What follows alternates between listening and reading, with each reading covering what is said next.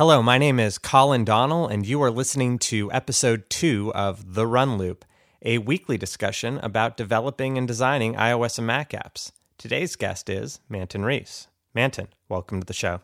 Hi, thanks for having me. Uh, thanks for being here. Um, so I thought we would maybe just start with, you know, tell people who you are and how they might know you and go from there. Sure. My name is Manton Reece. I used to describe myself as a Mac developer. These days, don't write enough Mac software, but I'm iOS developer, web developer. That's where I spend most of my time these days. And you might have known me from the Core Intuition uh, podcast that I do with Daniel Jalkut or my blog, manton.org, or maybe you're hearing my voice for the first time, which is fine too. Hello.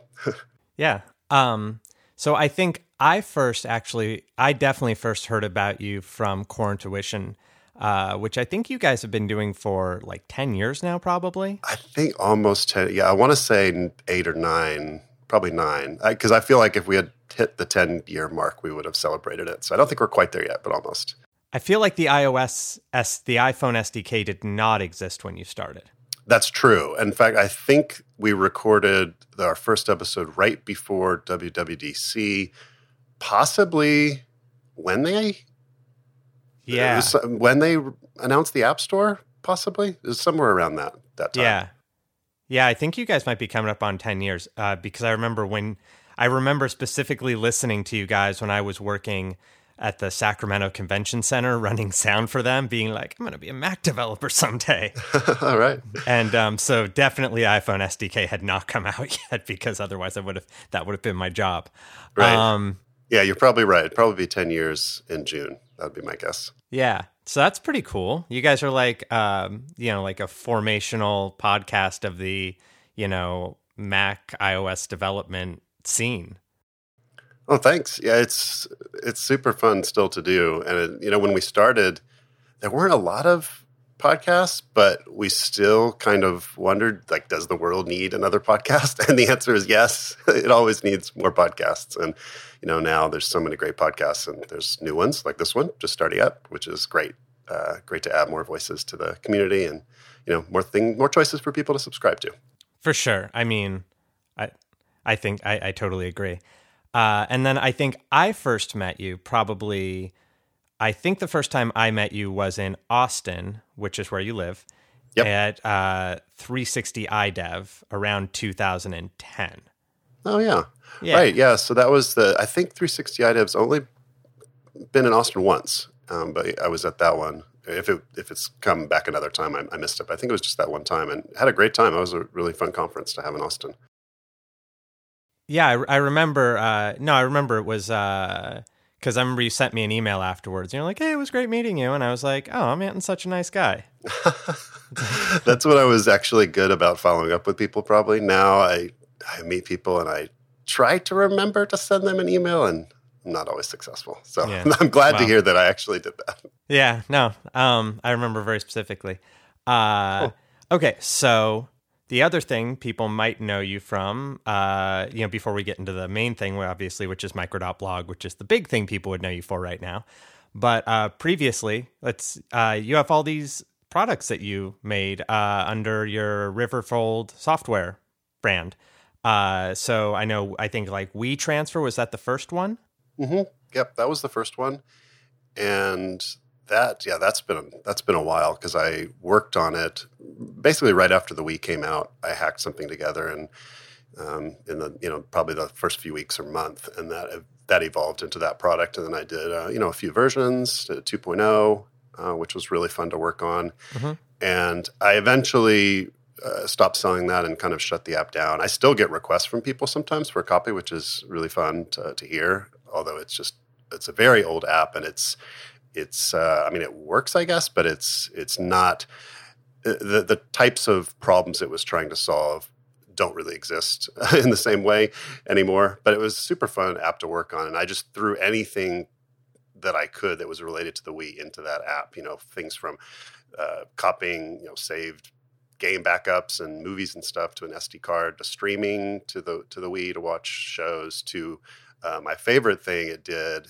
which I think it was the it was really the it was one of those things where it's like it's an opportunity to build something unique in an app that no one else has done or will try to do. Mm-hmm. And it was copy your Mii characters to your Mac and then you know render them and, and save them as as you know pings or JPEGs or whatever. And that kind of feature was really fun to do and I kind of miss it. I, I almost brought that like to an iPhone app or something like that at one point, but decided to just kind of let that go. But it was a fun app to work on. Yeah, no, that that was uh, yeah, I think that was definitely the thing that I knew you for the first because I think you did then you did Clip Start probably around I think I'd already been listening I think that was after Core Intuition was when Clip Start came out, right? Yeah, that's right. Yeah. And that was for that was like kind of like iPhoto but just for videos, right?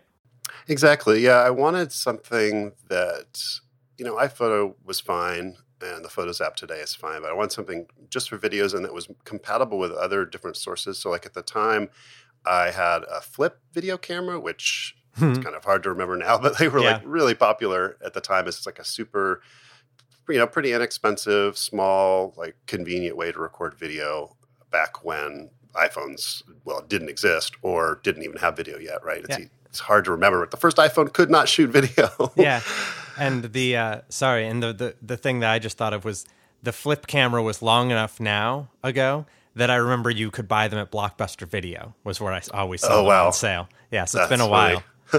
I loved it. I I bought a couple of them, mm-hmm. and I thought it was a really convenient little camera. And so I record all these videos. By default, they were in a form. I'm it's I'm drawing a blank on it, but it wasn't like standard like you know MP4 kind of. It, it was there was I can't remember the format. I was something special about it, and so you couldn't just drop them into iPhoto and expect them to work. And so ClipStart, um, you know, it, it, supported that kind of thing. It also, when the iPhone 3GS came out, it supported connecting to that and syncing, and it also had a, a kind of a completely different way to quickly tag and organize your videos uh, from the keyboard. Mm-hmm. And uh, so I, I, thought it was, it was, it was at the time, I thought it made a lot of sense. Today, it's not an app that I would probably work on or build, but it is an app actually that I still sell today, unlike mm-hmm. Wii Transfer.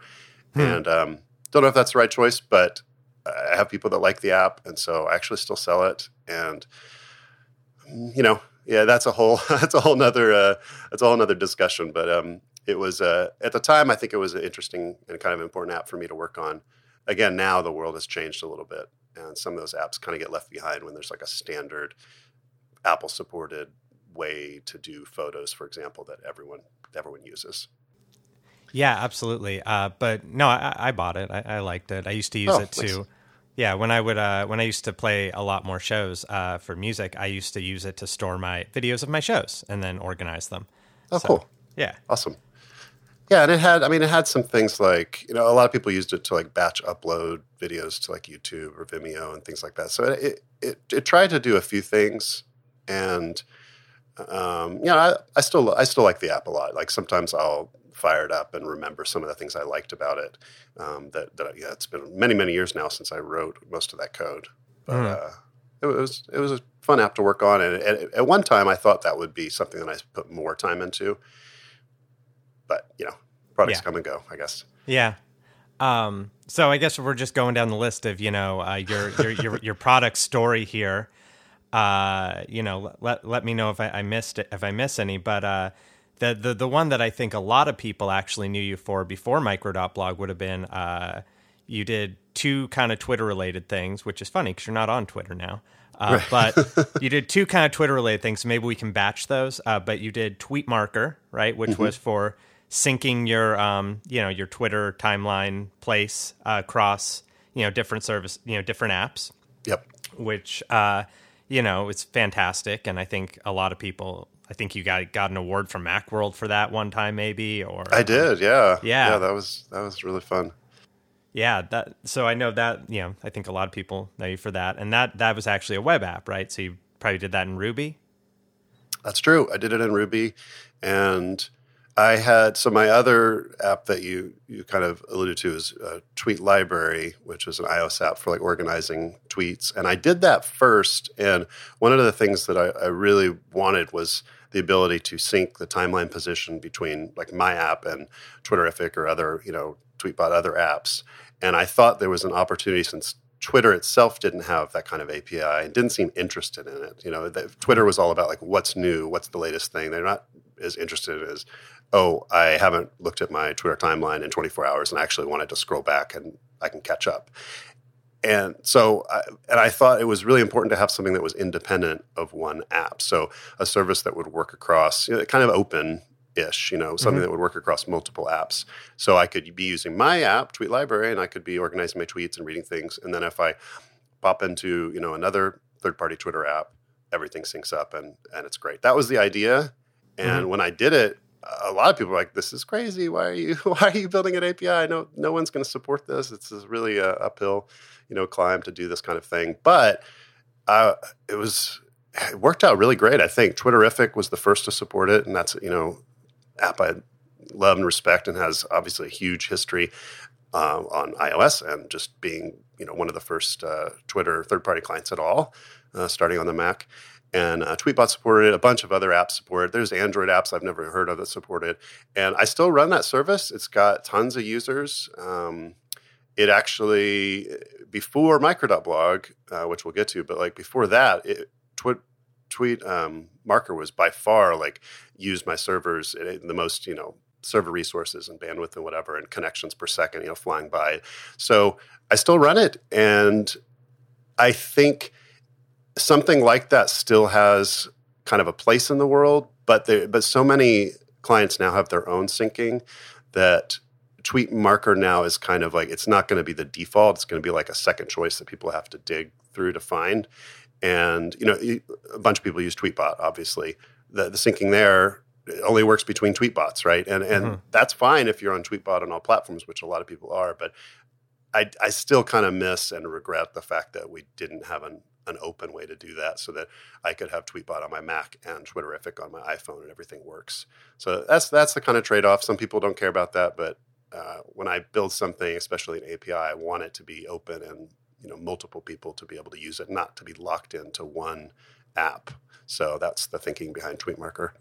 Yeah, no, uh, I think TweetMarker is fantastic and was fantastic. Uh, um, and I guess the the last thing, since you know we went through everything else you've ever done, uh, is you did this thing called Search Path, which I really liked, but you know you had to stop it, I guess. To, yeah, yeah, I liked it too, but I didn't. It's my fault, really. I didn't spend enough time on it, and I actually still run it in kind of a limited mode um, for for customers who have used it before. I don't mm-hmm. charge anyone for it anymore, just because I didn't want to just completely shut it down and have it stop working for people that uh, that you know didn't have time to move to something else.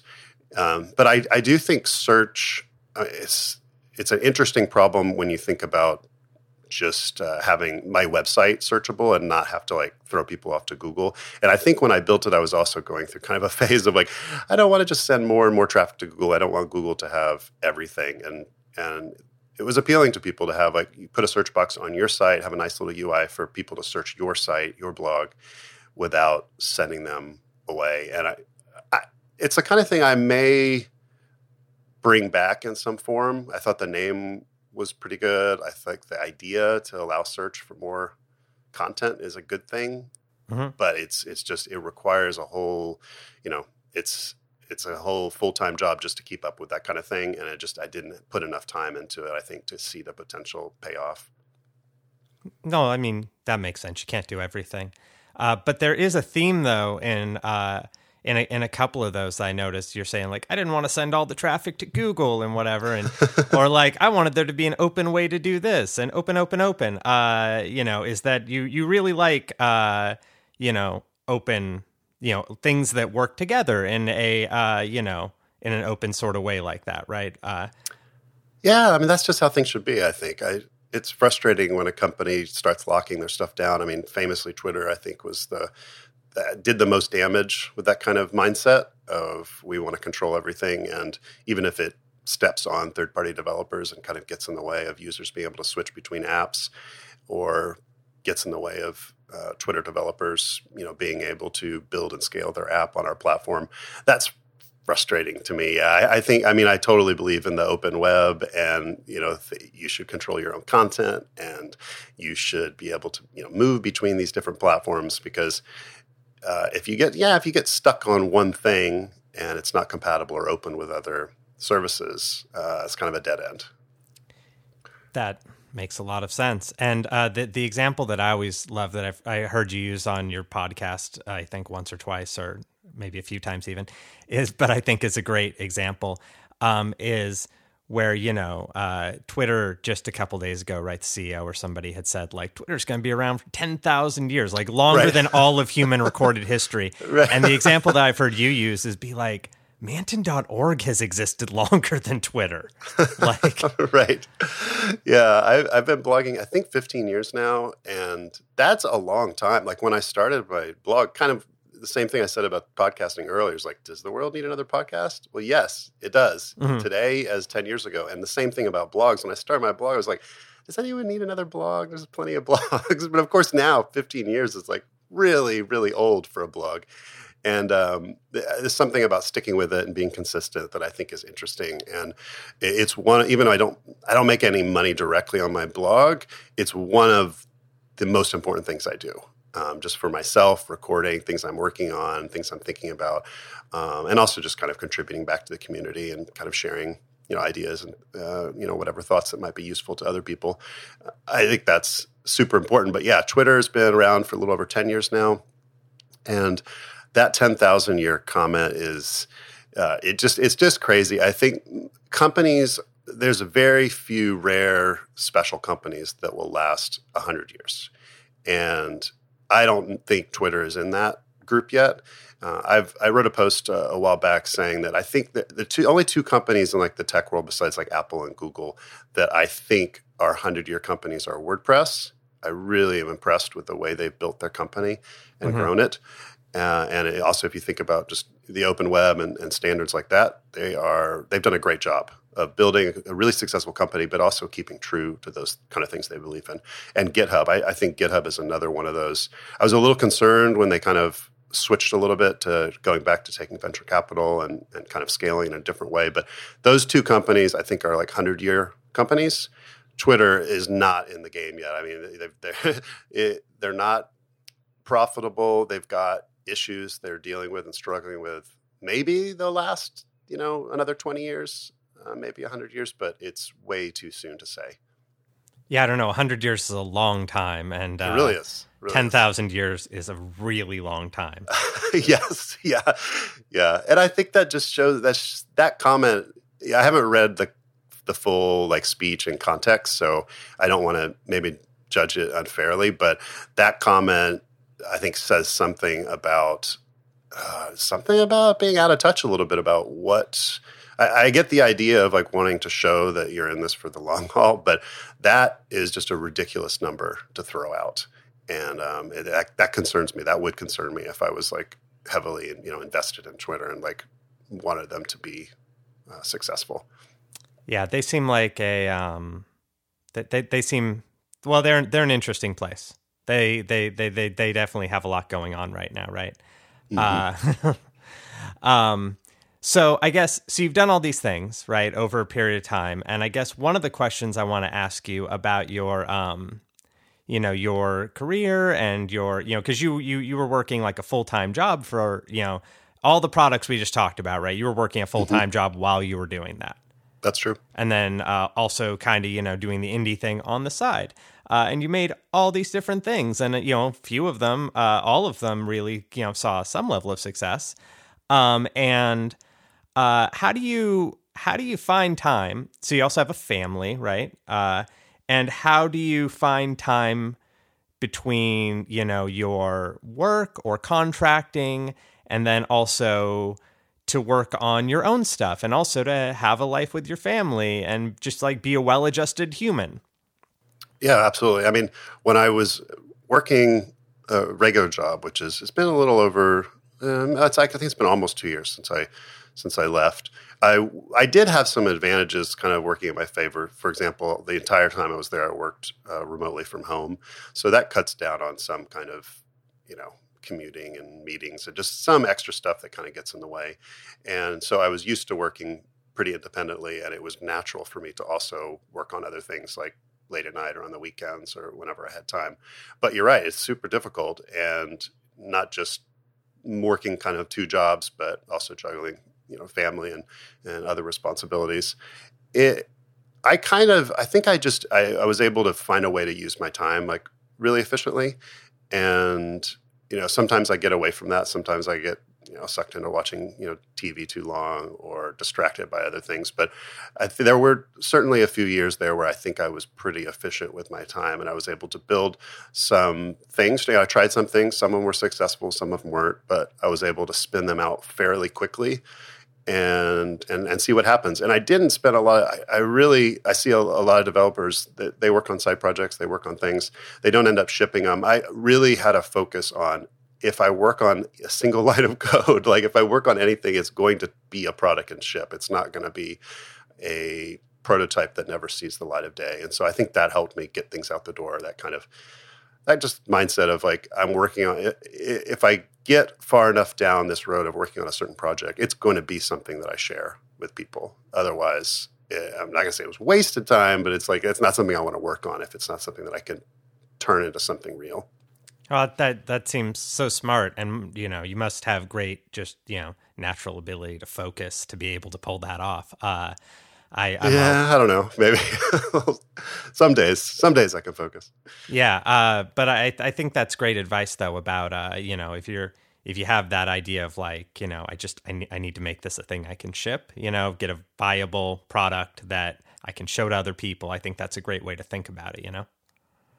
Yeah, I think that's a, I think that's important, and there's also nothing like having real customers to push you to to you know finish something and and put it out there. Certainly, a lot of the products you mentioned in that list, 1.0 was not perfect, and you know I probably shipped some of those too early. I probably shipped them at like 80 percent done, really, um, but I shipped them, and you know they got better you know some of them um, got a lot better and some of them they they weren't successful enough to really put a lot of time and, and keep working on them but i think that's really important and i'm going through that with micro.blog now as well. I probably uh, released it to my kickstarter backers before it was fully baked but it's forcing me to make drastic improvements really quickly and you know res- respond to feedback and just you know build into something better and bigger than if i had waited and waited and waited to get that feedback yeah, so that you know, that's actually a great segue.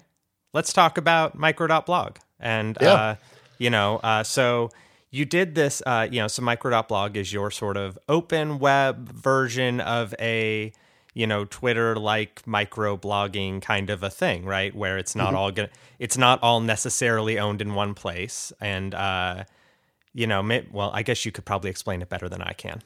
Uh, sometimes I need to work. I need to work on how I explain it because there's still confusion about it because it is. It tries to do a couple different things. It's not as simple as oh, it's a Twitter clone but more open, or oh, it's a blogging platform. It's it's kind of both of those things. It's kind of a social network that that feels kind of like Twitter in terms of short posts and kind of a the idea is really effortless UI um, but it's also a whole blogging platform and publishing platform. So I, will host blogs for people. I have different themes, and you know you can have your own domain name. So it, it tries to do a couple different things. But the premise is is is exactly what you said, which is you know, and getting back to what I said earlier about controlling your own content. I I got into app.net in a big way. That didn't really work out. And along the way, when I got frustrated with Twitter and kind of uh, kind of left, threw a fit and left Twitter, I I realized, you know, I saw these other services that were that tried to to be an open version of Twitter. They they came and you know they went and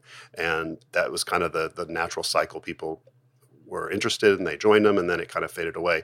I realized that I should be posting that stuff to my own blog. I've been blogging for a long time. That stuff should just be on my own blog. And so I got in the habit of myself putting these little short microblog posts on my own blog. So I have a you know, essay or something that has a title and you know some paragraphs and then also have something that's only, you know, 100 characters or, or you know, a couple sentences. And the idea with micro.blog is encourage more of that. Encourage people to not just put things on Twitter and Facebook where it's, you know, whatever, it's on it's on their platform, who knows what's going to happen with it. and but have it more on your own site where you can control it, uh, where you feel like you own it. And some of these social networks, it's hard to imagine Twitter, you know, going out of business, but it was also hard to imagine, you know, MySpace and other, you know, networks uh, changing. So some there's no certainty really with content on the internet unless you control it. And the way you control it is you have your own domain name so that you can move it around if you need to. And so that's the idea with micro.blog. Encourage that kind of thinking about writing on the web, thinking about if you if you have something to share, even if it's like what I have whatever breakfast or you know something silly or a photo, that's worth having on your own site. Mm-hmm. Yeah, I think you know I think that's fabulous, and obviously I'm not the only person who thought that was fabulous. You had this uh, fantastic Kickstarter that you did that uh, you know if, if you listen to uh, if you listen to Core Intuition uh, you can hear the uh, the long period of time of you know getting the Kickstarter ready and making this video and trying to make it you know all great you know so that people would want to support it and you, you, finally got it out there event you know you, you got it out there and it turned out people uh, did want to support it and they did want to support you and it did very well thanks yeah i was really happy with it um, i had a little over 3,000 backers at the end of it. And uh, just, I was just thrilled with that people were interested. And, you know, not, not everyone knew exactly what it was I was trying to build, but everyone thought there was something to it and it was worth putting in, you know, five or ten dollars or more. Um, some people pledged even much more. It's just really amazing to, to see that kind of reaction.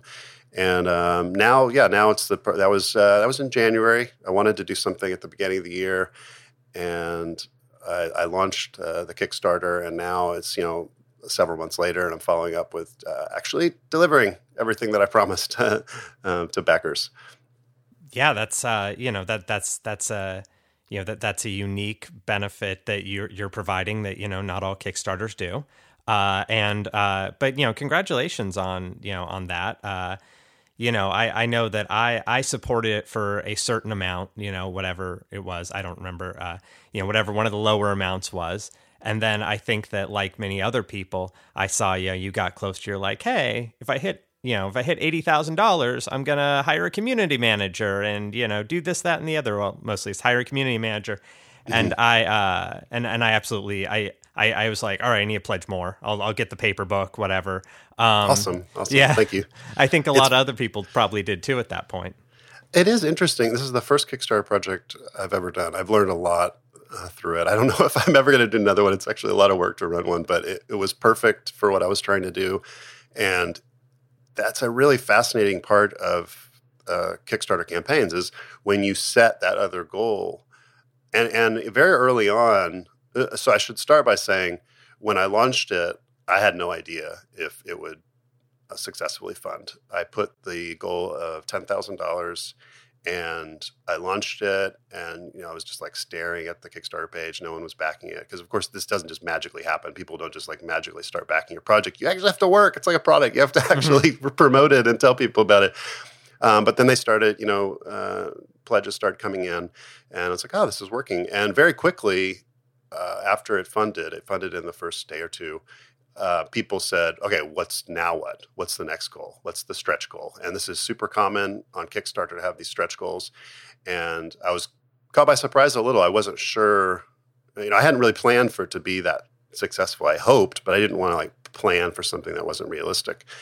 Um, so I put some thought into it um, and waited a couple weeks before announcing it. But but there's certainly this this part of Kickstarter campaigns where when someone sees that extra goal, they want to do exactly what you just said. Like well, I want to support this more, and you know, yeah, I'll, I'll go in for the extra perks and, and rewards that that that are there and that's a really neat feeling when you're part of you know and i've backed a whole bunch of kickstarter projects and i feel the same way when i'm part of something that i believe in and i feel like yeah i just put five dollars in but like now i see that the potential is even bigger so yes i'm going to increase my pledge and um, there's that personal connection that you have with the Kickstarter, uh, the people that are running the Kickstarter campaign. It's like that video i think reinforces that too. You feel like you kind of know these people even if you've never met them and you want to support them you want them to succeed. And i, I totally saw that with with my campaign. It was just kind of amazing uh, to get people's feedback like that. Yeah i mean i think uh, you know i think also that you've been uh, you know in the community you know for so long and uh, you know made all these great things that people have liked and you know had your blog and your podcast which have been a great service uh, you know, to the community. Also, uh, you know, I, I think that people maybe even if they didn't exactly understand what it was in the beginning, they really just wanted to support you. And they were like, I don't, you know, I believe in Manton. And I'm sure what, you know, uh, and and uh, and and so I think that that that's really great. And do you mind saying what it ended up at? You said you started at ten thousand, mm-hmm. which seems it pretty modest. Up, it, you know, it's hard to know, and it's you know, it's an all or nothing thing with Kickstarter too. So like, I would have if I had set it higher and I had missed the goal by like five dollars and not gotten anything, I would have just been crushed, kind of, I guess. And so I, I I didn't know how to judge it, and I didn't want it to be too high uh, even even though like ten thousand wasn't really enough to build um, everything that I wanted to, I thought it would be enough. I thought like worst case, it's enough for me to put time into writing the book. Um, and, and, and you'll be able to fulfill the rewards for people. Uh, but it ended up at $85,000, which is a little over the stretch goal. And of course, Kickstarter takes a cut off top of that and everything. But um, yeah, I was, uh, couldn't really be happier, I guess, with, with, with how it went. And you know, getting back to your point about people, you know, they they read my blog or listened to my other podcast, or you know, they kind of wanted to support it. I do think that's an important thing about uh, a Kickstarter campaign. Like like I said, this is the first one I've ever done. I'm no expert, but I heard from a lot of people after I did it asking like, you know, con- they basically say like, "Congrats, uh, how'd you do how'd you do this like why is my kickstarter campaign not working out as well as i'd like and a lot of the time it's because the kickstarter campaign they launched it you know just like i launched mine but without any kind of planning or build up uh, before it and uh, kickstarter campaigns maybe you'll get lucky and be featured by kickstarter but like it doesn't just magically work you do have to put some time into it i think and and one of the things i did in about a year leading up to the Kickstarter campaign is I was asking for people's email address to, to, announce and tell them when I had this microblogging thing ready. And so I was actually able to email all of those people on day one and follow up with those people, you know, like two weeks in. And, and that helps tremendously uh, getting the word out. And so, yeah, if, if someone's thinking about doing a Kickstarter campaign, uh, like I said, it was a great experience. It's also, uh, it takes a lot of time and it's frustrating in some ways, but I think a little planning and like building up kind of the word of mouth and you know mailing list or blog or something like that ahead of time or even Twitter followers or whatever you've got, I think makes a huge difference. Yeah, and I know when you launched it, you know, it all looked super professional, right? You had the uh, awesome video that you did, which uh, you know we can link to in the show notes. Uh, you know, with all like the kind of hand drawn animations and trying to explain what it was, and um, it was yeah, re- really really great. Uh, Thank you, thank you. Yeah, and obviously it worked, so that's even better. Uh, and and I'm on uh, you know micro.blog now. I'm at collin.micro.blog, uh, and uh, and it's pretty cool. I, I'm digging it.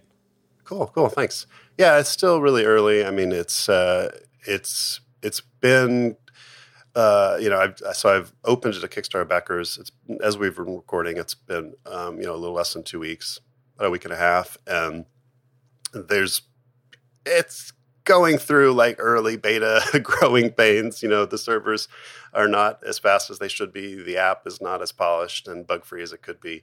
But it's a start, I think, and people, uh, you know, a lot of people are really excited, and they're also really patient and you know willing to give me some time to to figure this out and to scale it up and to add features and you know build everything to the the potential that I think it can be.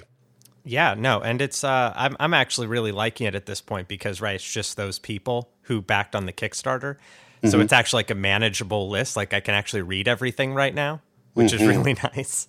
Um, yeah, it's funny how like a new service, like I I saw the same thing on like App.net and other things where it's like it it's an opportunity to also like discover people that you weren't you know it's easy to get stuck in like these are my twitter followers and like i don't talk to anyone like it's nice to have a new set of people to just kind of follow new people or hear you know other ideas like it's just like a different part uh, of the community. And that i'm seeing some of that with the launch of this which is really neat and and you're and you're right it's not overwhelming you know i could i could have a timeline that showed absolutely every post and it wouldn't be like uh, i'm drowning in posts because there's just not that many people on the service yet it's limited by the kickstarter backers yeah um no, but it's it's it's great. I'm re- I'm really enjoying it. Uh, it's uh, I, I think once I started using it, I understood a little bit more what you were doing, which was great. I was hoping that's what would happen. Um, which isn't to say that like you weren't clear about it, but like you said, you're kind of trying to do a lot of things. So uh, I wasn't exactly sure what it was going to look like when I used mm-hmm. it, but uh, it, it's it's really cool, um, and it's it's working really well too, which I which is neat. Uh, since you know, you, like you said, you're still in beta, but it seems like it's generally doing the things that you said it would do, which is cool. Thanks. Yeah, and then some people are still confused too, and there's a lot of work to do on like it's just explaining things better. And I, that video in the Kickstarter campaign, I think, was really important. And I have no doubt that without the video, it wouldn't have done as well. And and this service and website and everything, micro.blog, uh, I think it also needs more more like that. You know, getting people introduced to the idea and explaining how everything fits together because it is a little complicated and different. And so we have a lot of work still to do to improve that so people aren't confused when they come in and not, they're not sure where to click and not sure what to do. Yeah, and when you say uh, we, right, that means you and uh, you also have hired uh, Jean MacDonald of, uh, you know, being awesome fame.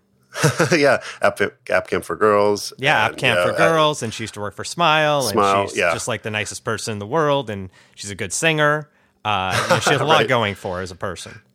Yeah, I was I was so happy uh, that that that worked out. Um, I when I set that stretch goal and saying I'm going to hire a community manager, I hadn't even you know, I haven't thought that I could get someone, you know, with her level of experience. And she has already added a whole bunch. And so, yeah, I have retrained myself a little bit to say we because this is the first independent project, you know, of all the things we've talked about on the show already. Those were all me. And when I when I talk to customers, I always said I and me because I wanted to underscore that I'm just this developer that I built this thing and I'm going to help you if you have trouble.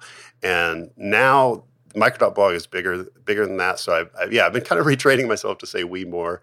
And it's true because she's already helped out uh, a whole bunch, and I think she's going to have a really important role uh, in the company. And it's it, it, kind of underscores just that I, I, think that this project is very different than anything I've worked on before. It, like the potential is a lot bigger, the scale is a lot bigger. It's not something that I can just kind of like work on in my spare time um, and do a new version one, every once in a while. It's something that requires a lot of time.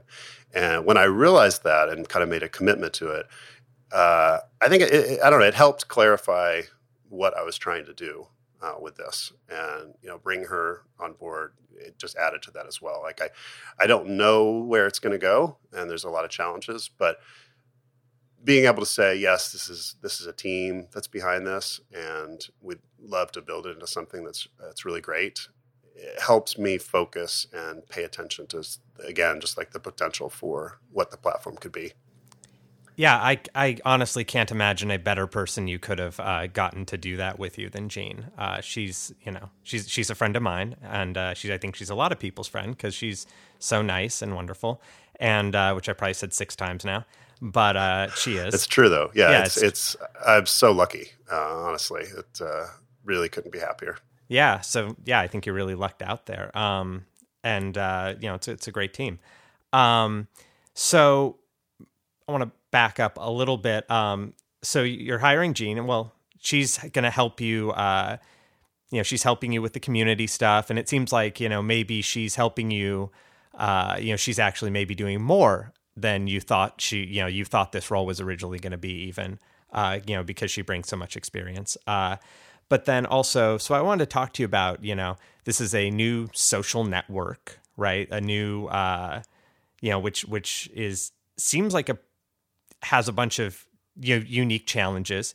So i was wondering if you could talk a little bit about your feelings on you know like building community and um, you know, ha- helping people, you know, grow their network. And then maybe we could also talk about, uh, you know, your philosophy on dealing with harassment and, um, you know, what you think micro.blog can do differently that maybe other services haven't done.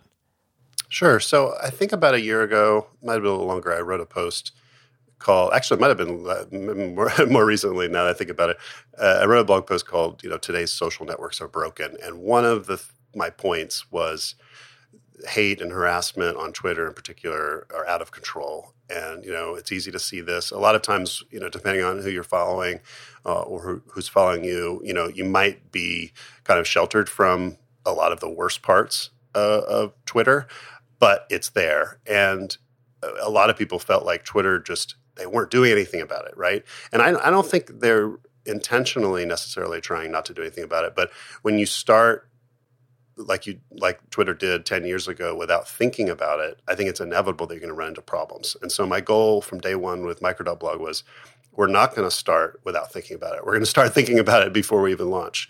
And you know, there's kind of some unique challenges with micro.blog, but there's also some things that I think make it special and and well suited to take care of some of these these problems. So for example, uh, like we've said, it's it's a more open platform. You can bring your own blog, like you could have a WordPress blog or something, and connect it to micro.blog. And of course, we can't tell you what to post on WordPress, but that's fine. That's how it should be. You should be free to post, uh, you know, whatever you want, any rants you want to go on on your own WordPress blog. That's fine.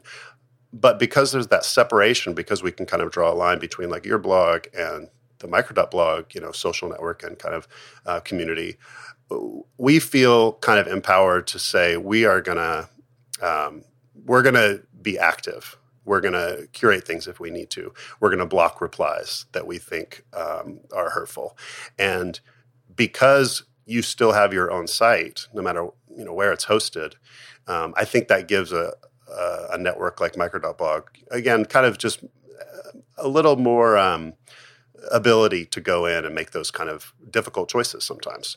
With Twitter, because all the content is on Twitter, Twitter in a lot of ways can't do as much as they should be able to do because there's there's things they can do and they are rolling out some improvements um, to replies. But if someone is really misbehaving on the Twitter platform, they have to you know ban their account or shut them down, and then that person they can't post anymore. Um, mm-hmm. they, you know, because like that they were posting to Twitter.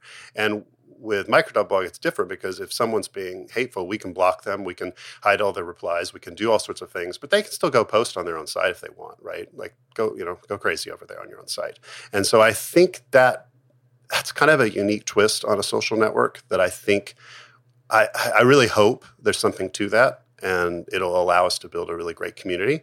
And of course, we have some things to figure out, but that's that's the thought process behind um, you know the stretch goal and the community manager and you know being able to stay on top of these kind of things and having a conversation even now with kickstarter backers about like what you want to see and what, how you want things to work and building the tools um, to make that happen yeah that that makes all the sense in the world uh, I, I hadn't thought about the idea of you know that if uh, you know you can hide somebody's stuff on micro.blog but it still exists they can still own it and that's uh, you know that that makes so much sense. So you you know where versus Twitter, if you know if they delete somebody's account, all their stuff's gone. Uh, right. So they kind of they kind of Twitter has to err on the side of not deleting all their stuff, right? That's the kind of point. And every once in a while, Twitter will ban someone, but it's probably if if it's gotten to the point of where they ban someone, it was probably too late. That per, probably person person probably caused all sorts of trouble in the meantime that should have been blocked.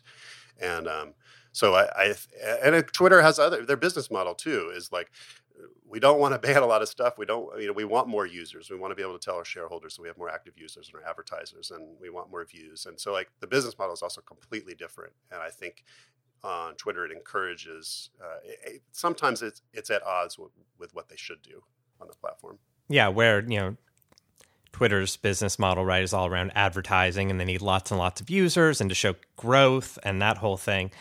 And uh, you know your your business model is around people give you five dollars and uh, you give them an account.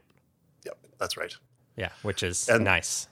Yeah, and there's there's a free. Um, so the Twitter, uh, sorry, the the Kickstarter backers, a lot of them they get a certain uh, paid level uh, right away, but that's the basic business model. Is if you want us to like host your blog for you, you know, you give us five dollars a month, and we hope that we give you a lot of value um, for that. And you can still join with a free account and have a different blog somewhere else or or reply to people or whatever. So it's kind of a freemium um, split, and we'll be kind of tweaking that. But so far, I think that's the right model mm-hmm. because I, there should be more options to publish on the web, and it's you know super common, obviously, to pay someone to host uh, your blog for you. You know, going back to WordPress, like we were talking about, WordPress.com. Um, you know probably hundreds or thousands of other companies you know you can pay to host your blog so people understand that they get that kind of model And yeah, again, I hope I hope that there there'll be something special about the way micro.blog thinks about hosting people's blogs. Um, the focus on short posts and and different themes and features, uh, the iPhone app, things around micro.blog, uh, things around microblogging that make it easier to to blog. Hopefully, that'll be compelling for people. Yeah, absolutely. And uh, I, I, was going to say, yeah, it sounds a lot like the WordPress model. Mm-hmm. It's not. Yeah, it's, it's similar. Uh, the main difference is we have not started as an open source project. So I think you know we'll probably open source some things, but like right now you can't like take the entire micro.blog platform and run it yourself. Mostly because uh, it's it's complicated. There's a lot of mm-hmm. moving pieces, and I don't I don't think it would be easy to just run it yourself. Um, but I think there's there's parts maybe we could open source. I've heard a lot of feedback from Kickstarter backers that they they'd like more of it to be open. Um, but that's the biggest difference is WordPress. There's an open source version where you can install it yourself, or you can pay WordPress.com to, uh, to you know for them to host it for you. And there's a lot of other providers. You know, people like um, WP Engine. You can pay them to have you know uh, to have fully managed WordPress uh, install. There's there's DreamHost. There's uh, a lot of people like that. Um, but it's similar in that there's a free way to do WordPress and a paid way to do WordPress. And basically, you, you pay for convenience, you know, stability, features, that kind of thing. People get that. And if if you don't you can't afford five dollars a month, there's a way to do it for free. Yeah, no, that that that that makes a lot of sense, and I think, uh, yeah, I'm hoping that is going to be very successful for you. Uh, um, you know, if the Kickstarter's any indication, it seems like it could be. Um, so there's this idea that I you, know, you kind of touched on that I've heard you talk about before. Uh, maybe it was in the social networks or broken post where you talked about how like you know like twitter or facebook have you know they have kind of different problems right? But they each obviously have their problems uh you know with dealing with uh you know like facebook has the whole kind of like uh you know issue with like the disinformation that was you know going on mm-hmm. there that they couldn't really seem to get a handle on. And um and you know twitter has the problem with that and also harassment though. And it's it's it's you had this idea that i think you had stated where it's almost like it kind of almost didn't happen on accident maybe. Like maybe they were almost designed in a way where like like because they each have their own problem that's unique to them and it's almost like they were designed in a way that invited that. Mm-hmm. where like no, instagram think, doesn't do that. Yeah, that, exactly. I think so part of that post uh, i think that was it was a little bit about fake news and kind of amplifying voices that maybe shouldn't be. And the way you design software like has an impact on how people use it right? Like it encourages certain behavior. And i think there is something to the idea that the way twitter and facebook work for example the way you can just click retweet without really thinking about anything um, can spread you know problems and can you know it's it's great in amplifying certain voices uh, but it's also it can also amplify voices that uh, maybe shouldn't be heard so much. And so with, with um, Micro.blog, I really wanted to take a step back and not just clone every feature that's on Twitter and Facebook. You know, we'll we'll bring more features out over time, but I wasn't, for example, there's no repost on day one, and it's not because I couldn't build it. Of course, I could build it. I mean, there's there's a, a lot of things that that I could have built for day one, but I have this idea that the software really should encourage the kinds of behavior that I'd like to, to, to see in the world. I'm not going to say like don't use it like you, you, don't have to use it like I would use it. I'm excited to see people using it in ways that I didn't intend. But when I do, th- you know, when we do things like repost feature or um, even things like showing follower accounts, and, and, there's a lot of things that are hidden in micro.blog right now because I I just want to make sure that when we do them. Um, they aren't contributing to the problem and they aren't making the, the making things worse. And certainly, you know, uh, I I think there there's a lot of things that have happened with how Twitter and Facebook UI has evolved that just weren't really thought through, and we kind of just take them for granted and think this is how it should work. But now that like I I think at Micro.blog we have the advantage now of looking at everything and saying, okay, what does work in these other social networks. Like, we're not going to just blindly copy everything because I don't want to.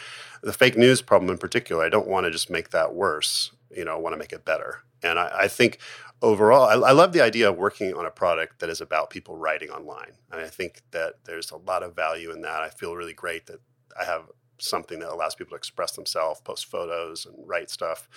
Um, but again, just want to make sure that we're doing everything everything we can in the UI and the platform to kind of steer people in the right direction, steer people into posting stuff that's thoughtful or interesting. Um, I think Instagram has done a fantastic job with this. You know, like it's just amazing that I can still use Instagram today, you know, years after they launched. And when I look at my timeline, it's like these are great photos. Like, you know, like it's it's not overwhelming. There's great photos. It's not a bunch of junk in my timeline. And um, so I, I want to learn as much as I can from these different services that have come before and try to get the experience in micro.blog to be a, as good as it can be. Yeah, and actually, one of the things you called out was something that I had noticed, but I wasn't sure uh, if it was for this reason or not. Uh, which was the you know there was no obvious way right now to go see like who is all this person's followers or who is all you know or what is their follower count and those things and it sounds like some of that you want to like if you do roll those out, you want to roll them out in a way to where it limits the ability to use that for abuse or yeah it's kind of like so there's a couple things like with followers um, it, it's useful to be able to see who someone is following to discover new people. I think that's a really valuable um, feature. Right now on micro.blog, you know, it's limited by Kickstarter backers. There's really not that many people, so I don't think it's super useful to show like how many followers someone has. Like it's going to be a pretty small number for most people that just started. But more than that, I also think that follower counts can quickly turn into a popularity contest, which is not something I'm really interested in encouraging. Uh, and there's when it's so easy on Twitter to like look at someone's profile for the first time, say, "Oh, they've got ten thousand followers. They must be smart and like interesting." And like, well, no, yeah, maybe, or maybe they're just you know on the service for a long time. Or or look at the the, the the better example is the reverse of that. Look at someone's profile and say they only have 10 followers. Like they they must be nobody. Like why would only someone have 10 followers? And I think that's really damaging mindset. Um, and there's a lot of things that affects follower count, uh, how long you've been on the service, you know, whether other people have been, you know, retweeting your stuff or, you know, I mean, there's a whole, it's not a measure of quality is what I'm trying to say. And so I, I don't want to make it a popularity contest. I don't want it to be just who has the most followers. I don't think that's useful. And so we'll roll those features out over time, but we're going to be thoughtful about how we do them. And again, right now it's so early. It's like some of that stuff is not necessary. So I think we're lucky that we have a little time to figure that out so that we do it correctly. Yeah, so I have, you know, no idea how many followers I have on micro.blog right now or how many followers anybody else has. But, right. you know, I, uh, you know, I, I, I looked and I, I, was looking at my list, you know, because I, I, followed, you know, my friends, right? And, um, you know, I, I was looking at, uh, at, at the list and I'm like, hmm, how do I, you know, how do I do here? How do I, you know, whatever, uh, you know, because people can't it's it's not so obvious like with the you know there's no followers list or anything like that yet. And i'm like i guess i just have to respond to them in meaningful ways and then people will know i'm here. Right. I just have to respond and not be lame and then people will you know and it'll work itself out. And we'll have a you know and i've uh, you know so i've been like you know responding to like um you know different people and talking and it's it's great. It's it's really working. Yeah, that's another f- funny thing. So a lot of people use uh, likes on Twitter as a way to say, "I heard you," You know, like, mm-hmm. yeah, I, I, get what you said, or I maybe I agree, maybe I don't, but like, I'm paying attention. And right now, so Microtop micro.blog has favorites. Some of this is going to evolve and change, um, but there's no like push notification if you favorite someone's post. Um, there's no notification. You can't even see whether someone's favored favored your own thing. It's more like and a bookmark. It's more like a bookmark. And in fact, I may rename them to bookmarks. Um, Instagram, I think, again, has done an interesting job with this, where they they have likes and they have bookmarks, and bookmarks are private. I don't know what the right solution is for micro.blog, but I think there's value in both of those ideas. So we'll be thinking about it. Um, but because there's no notification, because you can't like a post of mine, and I I hear about it, you do kind of have to reply. And you know, long term, maybe that's not ideal, but right now, I think it's great because it encourages people to reply and then oh look now i've discovered that you have an account and i can follow you or reply back. And again early days and i think uh, when we're thinking about the kind of community we want if more people are replying at the beginning i think that's probably a good thing. Mm-hmm. no yeah that absolutely. I uh, li- like i said I, i'm just like oh i guess i have to respond to my friends. I can't just favorite their because I thought about that. I was like, I favorite things, and I'm like, oh, this means something different here because there's no obvious, you know, there's no way to see that. Uh, Right. You know, so I've just been responding to people and actually like having a, you know, trying to connect with them like as though I, you know, as though a human would, uh, which is, And- yeah, Yeah, and we'll improve. I mean, we'll add some of that, you know, over time. But I think, uh, again, like the, the the whole theme through all of this is like we're not going to add anything immediately just because something else has it. Like if if there's a really great idea that Twitter had, of course we want that too. Um, and I think the really great idea that Twitter had was short posts are easier for people. it's, it's less friction. They don't have to overthink putting a title and a couple paragraphs in their blog post. It just makes it easier. And so that's the number one idea. Um, and everything else is kind of secondary from that. yeah, no, that's, that's, uh, that, that's great. That, that makes a lot of sense to me. Um, so, uh, oh, so last thing about, uh, well, about this topic specifically is I wanted to ask you about the book.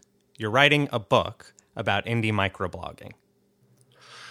Yeah, and the book, yeah, it's a little bit late. I thought it would be done by now. Uh, one one of the things I heard from you know Kickstarter backers was overwhelmingly people wanted to play around with micro.blog before the book, and uh, you know running a Kickstarter campaign is kind of a full time job for a full month, which I didn't realize at the beginning. So originally, I, I launched a Kickstarter. I hit go, you know, on January second, and it launched. I thought that I would spend the rest of January writing the book.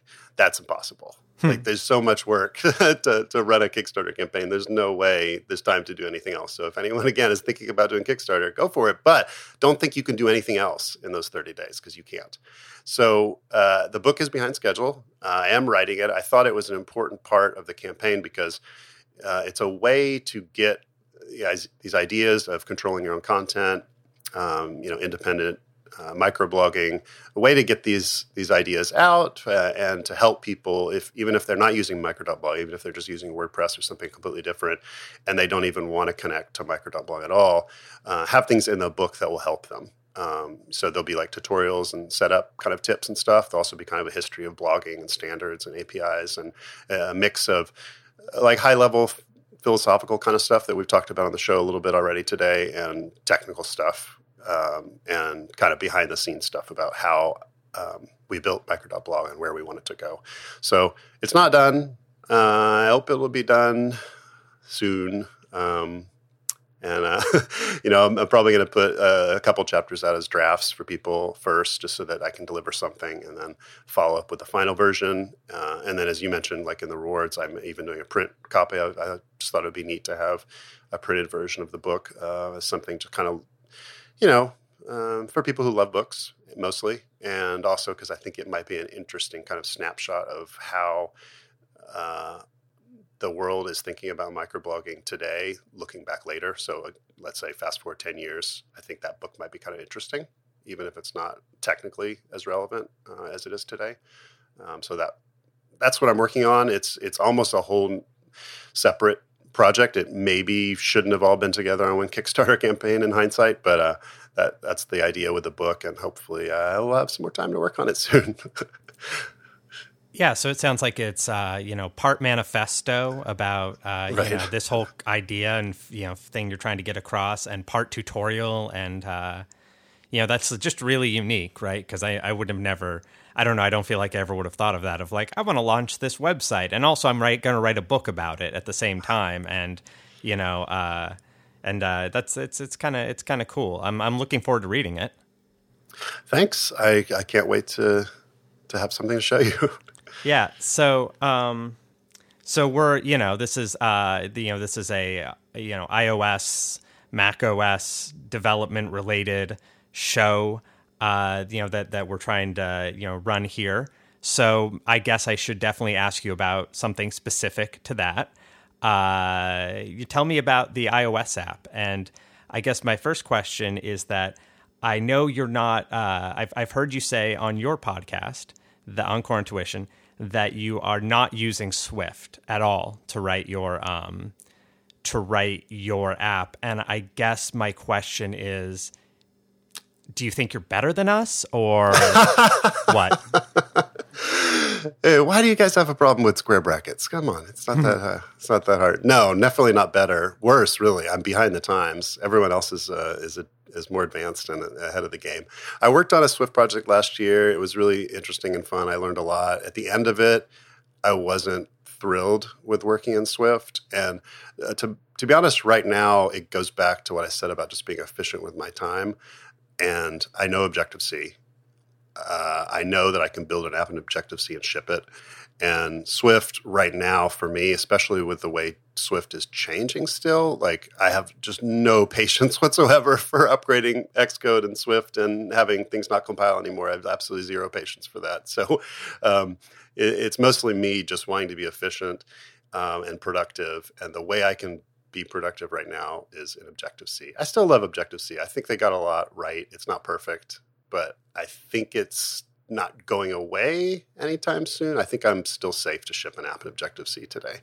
I think you're going to be okay. I, uh, I, um, you know, and I, and I love Objective C. Obviously, right? I've, uh, I've, I've, I've used it for many years, uh, and I, my, my current app is all Swift.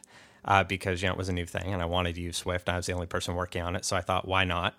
Mm-hmm. And uh, you know, I definitely do miss uh, one thing on your guys' on you uh, and Daniel Jalkut's most recent episode. Uh, he mentioned that uh, when he's working in Swift, he really doesn't like you know he goes to the debugger and types you know po whatever, and mm-hmm. it takes ten seconds to come back right. sometimes.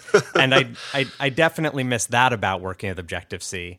Uh, but yeah, no, that that that makes a lot of sense to me though that you would you know want to be productive, especially because you're trying to do all these different things at the same time and you know, maybe it didn't make sense. Uh, you know, Objective C is obviously a great language. Um, I, I, I, like the square brackets. I think they're cool. I mean, th- that's actually, I joke about the square brackets. Actually, for the most part, I really like the way Swift looks. And I'm, I'm looking forward to one day, you know, being, being on the, on the Swift, um, you know, kind of full time, but it's, it's still a ways off and Swift is still, again, it's evolving and changing. And uh, I think I, re- I realize maybe a, after that project I mentioned last year, I kind of realized somewhere in the middle of there when they were announcing that it, uh, there was still going to be source uh, breaking changes. I realized that it's just like a little too early for me still, and uh, I understand why Swift wasn't called a beta. I understand why they went to 1.0 and 2.0 and 3.0 because it really encouraged people to jump in, which has made the language better. And um, but it is still a little bit of a beta language in terms of it's not you know 100% um, like stable you know like uh, nothing's going to change out from under you and uh, they'll they'll get there and like the problem you mentioned of like delays in the debugger i have no doubt like apple will solve that stuff like it will be fast we'll look back in you know another year or two years and be like oh yeah swift is like it's super fast there's no productivity problem in terms of the tools but right now for me personally it's still i feel more productive and faster and like you said, I, am doing too much right now, way more than one person should have to do. And so if I added also become an expert at Swift to that list, it would be overwhelming. It'd just be too much. Yeah, absolutely. Uh, one specific question I have about that is, uh, you know, I feel like, you know, you said the community has really jumped onto Swift. And, uh, you know, obviously not everybody, uh, you know, uh, Marco Arment famously, you know, has not used it so much until you know more recently started talking about using it more. Um, you and Daniel, obviously, you know, if not, so obviously not not everybody. There's still a lot of Objective C code out there. Uh, you know, Apple clearly has a lot of Objective C code, so Objective C is not going anywhere. But a lot of um, newer kind of open source things people are publishing are being written in Swift. And have you has that added any challenges for you in you know integrating third party stuff into your code or not really? It, it's uh, it's definitely uh, it, what you said is true. Like if you go looking for open source code, almost everything that has been written recently is in Swift, and that's probably how it should be. It's not a big problem for me right now because the micro.blog iOS app is actually pretty small and it doesn't have a lot of dependencies. In fact, it hardly has any shared code at all. It's almost all code that I wrote, and that that's good and bad. But it, that's kind of how the the app works. I briefly tried to integrate some Swift code, and and it was fine. I succeeded in, in integrating it, but it, like that code it actually didn't end up solving the problem I was looking for. So I so I got rid of it. So I'm back to 100% um, Objective C. Uh, I think uh, over time, I think that will become a little more of a problem for for an app like this one that's all Objective C. But for this particular app, it's not a huge problem just because I don't use a lot of open source code. If, if I was doing, uh, let's say I was working on a, uh, a lot of client projects and I was, uh, the kind of unique thing I think about client work and consulting is a lot of times you're spinning up a new app, working on it with a team, shipping it, and then starting the next thing, building up a new app.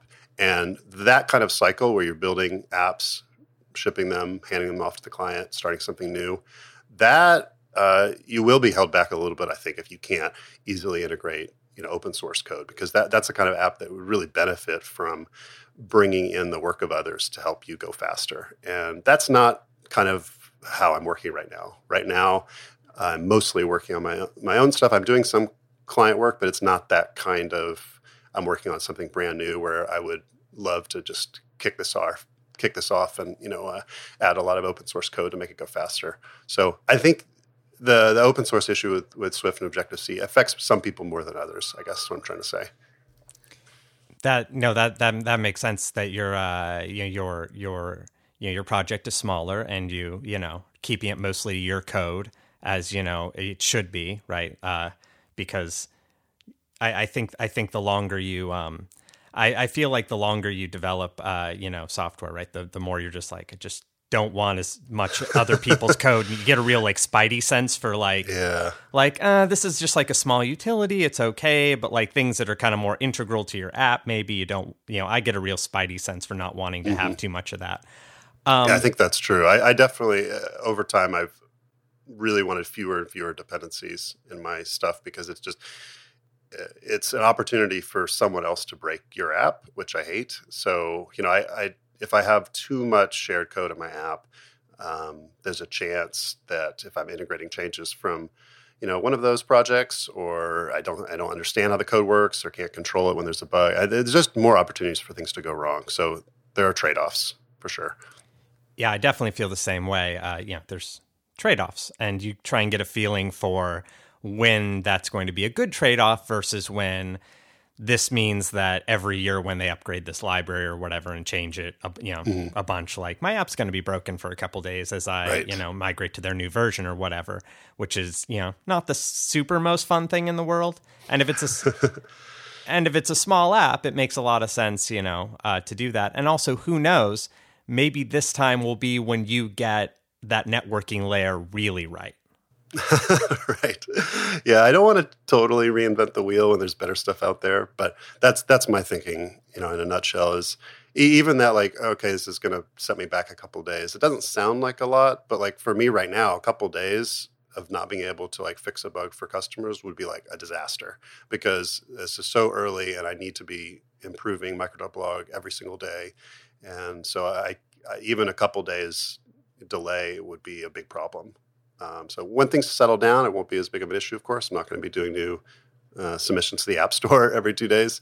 But right now, as more of a beta where I'm doing test flight builds, um, hopefully more often, I, I do need to just kind of focus on writing code that I know how it works and I can debug and release uh, new versions quickly. Well, you, you, you, hope it will settle down, but uh, you know, actually, maybe in the best case scenario, it doesn't settle down because it's such a runaway success. Uh, you know, yeah, you know, I uh, I hope some parts of it settle down, but yeah. I I certainly hope that it is a success. Yes, absolutely, yeah. and I I think you're I think you have a very good chance at that happening. Uh, off to a great start. Um, so there there there is one last uh, question that I wanted to ask you because I think I heard you say this. Oh man, I think it would have been maybe the first. Uh, what was the conference in Montreal? Um, Singleton. Singleton. It was the first yeah. Singleton, and um, I heard you give a really uh, like good answer for tabs versus spaces and why you preferred tabs. Yeah. And I, I I I I just thought you know maybe we could end on a on a controversy here. yeah, I'm definitely a tabs person, and it's not I haven't given up exactly on this uh, this debate, but I bet uh, several years ago I was more hopeful that people would would come around to tabs. So the problem, in a nutshell, is when you have spaces everybody has to do the same thing. So if you have if you use two spaces for indentation, like every you, everyone's stuck with two spaces. And if you do tabs everyone can set the indentation to be whatever they want. So like you could set you open a file in BBEdit or Xcode or something. You could say a tab is like eight spaces if you really want indentation to be super big and you know some people find that more readable.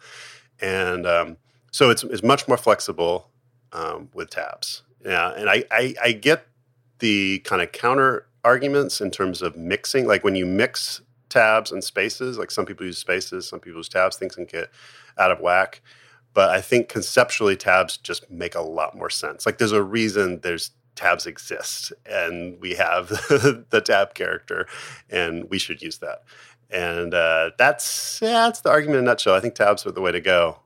But unfortunately, uh, a lot of things have standardized on um, on spaces in the Ruby world. Like two spaces is the default, and if you try to fight that, uh, it's going to actually create more problems than it solves, probably. Yeah, I feel like the I feel like when I heard you say this the first time, I went home and thought I'm going to do this, and then immediately was on a project with other people and realized I was never going to win this battle, and just kept using spaces. Ah, that's depressing to me. yeah. I mean, I yeah, it's you know, it's the kind of thing that people love to debate, or they used to. Uh, the Mac, I think, traditionally has been a tabs kind of world. Like if you went back to old classic Mac software, I can't. I don't think anyone used Spaces. I really don't. I think tabs were what you used, and so I wasn't really introduced to this controversy until you know fairly recently. I guess is like a lot of new developers coming to the platform. Um, I don't know now. I guess guess spaces are more common, but I think yeah, conceptually, I think tabs just make a lot more sense. And uh, I have kind of a mix in my projects now. I'm like, certainly I use tabs everywhere that I have control over, and um, uh, the the Ruby stuff on the server is like that's the one place I sometimes compromise and I use spaces in certain cases because it makes working with that whole world easier. Um, but it's it's kind of I personally find it a little frustrating because I don't like two spaces for indentation. I don't think it's enough. I don't think it's readable enough. But I can't use four with spaces if someone else is using two. That just throws everything off. So tabs are the solution, whether people realize it or not. Good. uh, so, um, all right. So I want to thank you for coming on the show. Uh, you, you know, this has been great. Thanks for having me. It's been fun to talk about. Yeah, and uh, maybe tell people where they can find you. And uh, yes. Sure. Yeah. So my blog is the, the most important place. That's manton.org. And that links to, you know, email and other things too. Um, and then, you know, now, I mean, eventually I'll be linking more to micro.blog, which is micro.blog, and I'm Manton on that as well. And uh, yeah, the other podcast, Core Intuition, is coreint.org. And actually started another podcast. It's like a short five minute kind of podcast that I am almost doing every day, but actually this last week with the launch, things have been so crazy I haven't. And that's called Timetable. It's timetable.fm. Great. Yeah. And people should, I'll have, uh, you know, links for all of those different things in the show notes. And uh, if you would like to, uh, you know, if you'd like to follow uh, me on micro.blog, uh, you can find me at collin.micro.blog. I also have a Twitter at uh, Collin Donnell and uh, you can follow the show at uh, on Twitter at the Run Loop. Uh, so thank everybody for listening to the show, and thank you, Manton, for coming on again. Thanks for having me on. It's been great.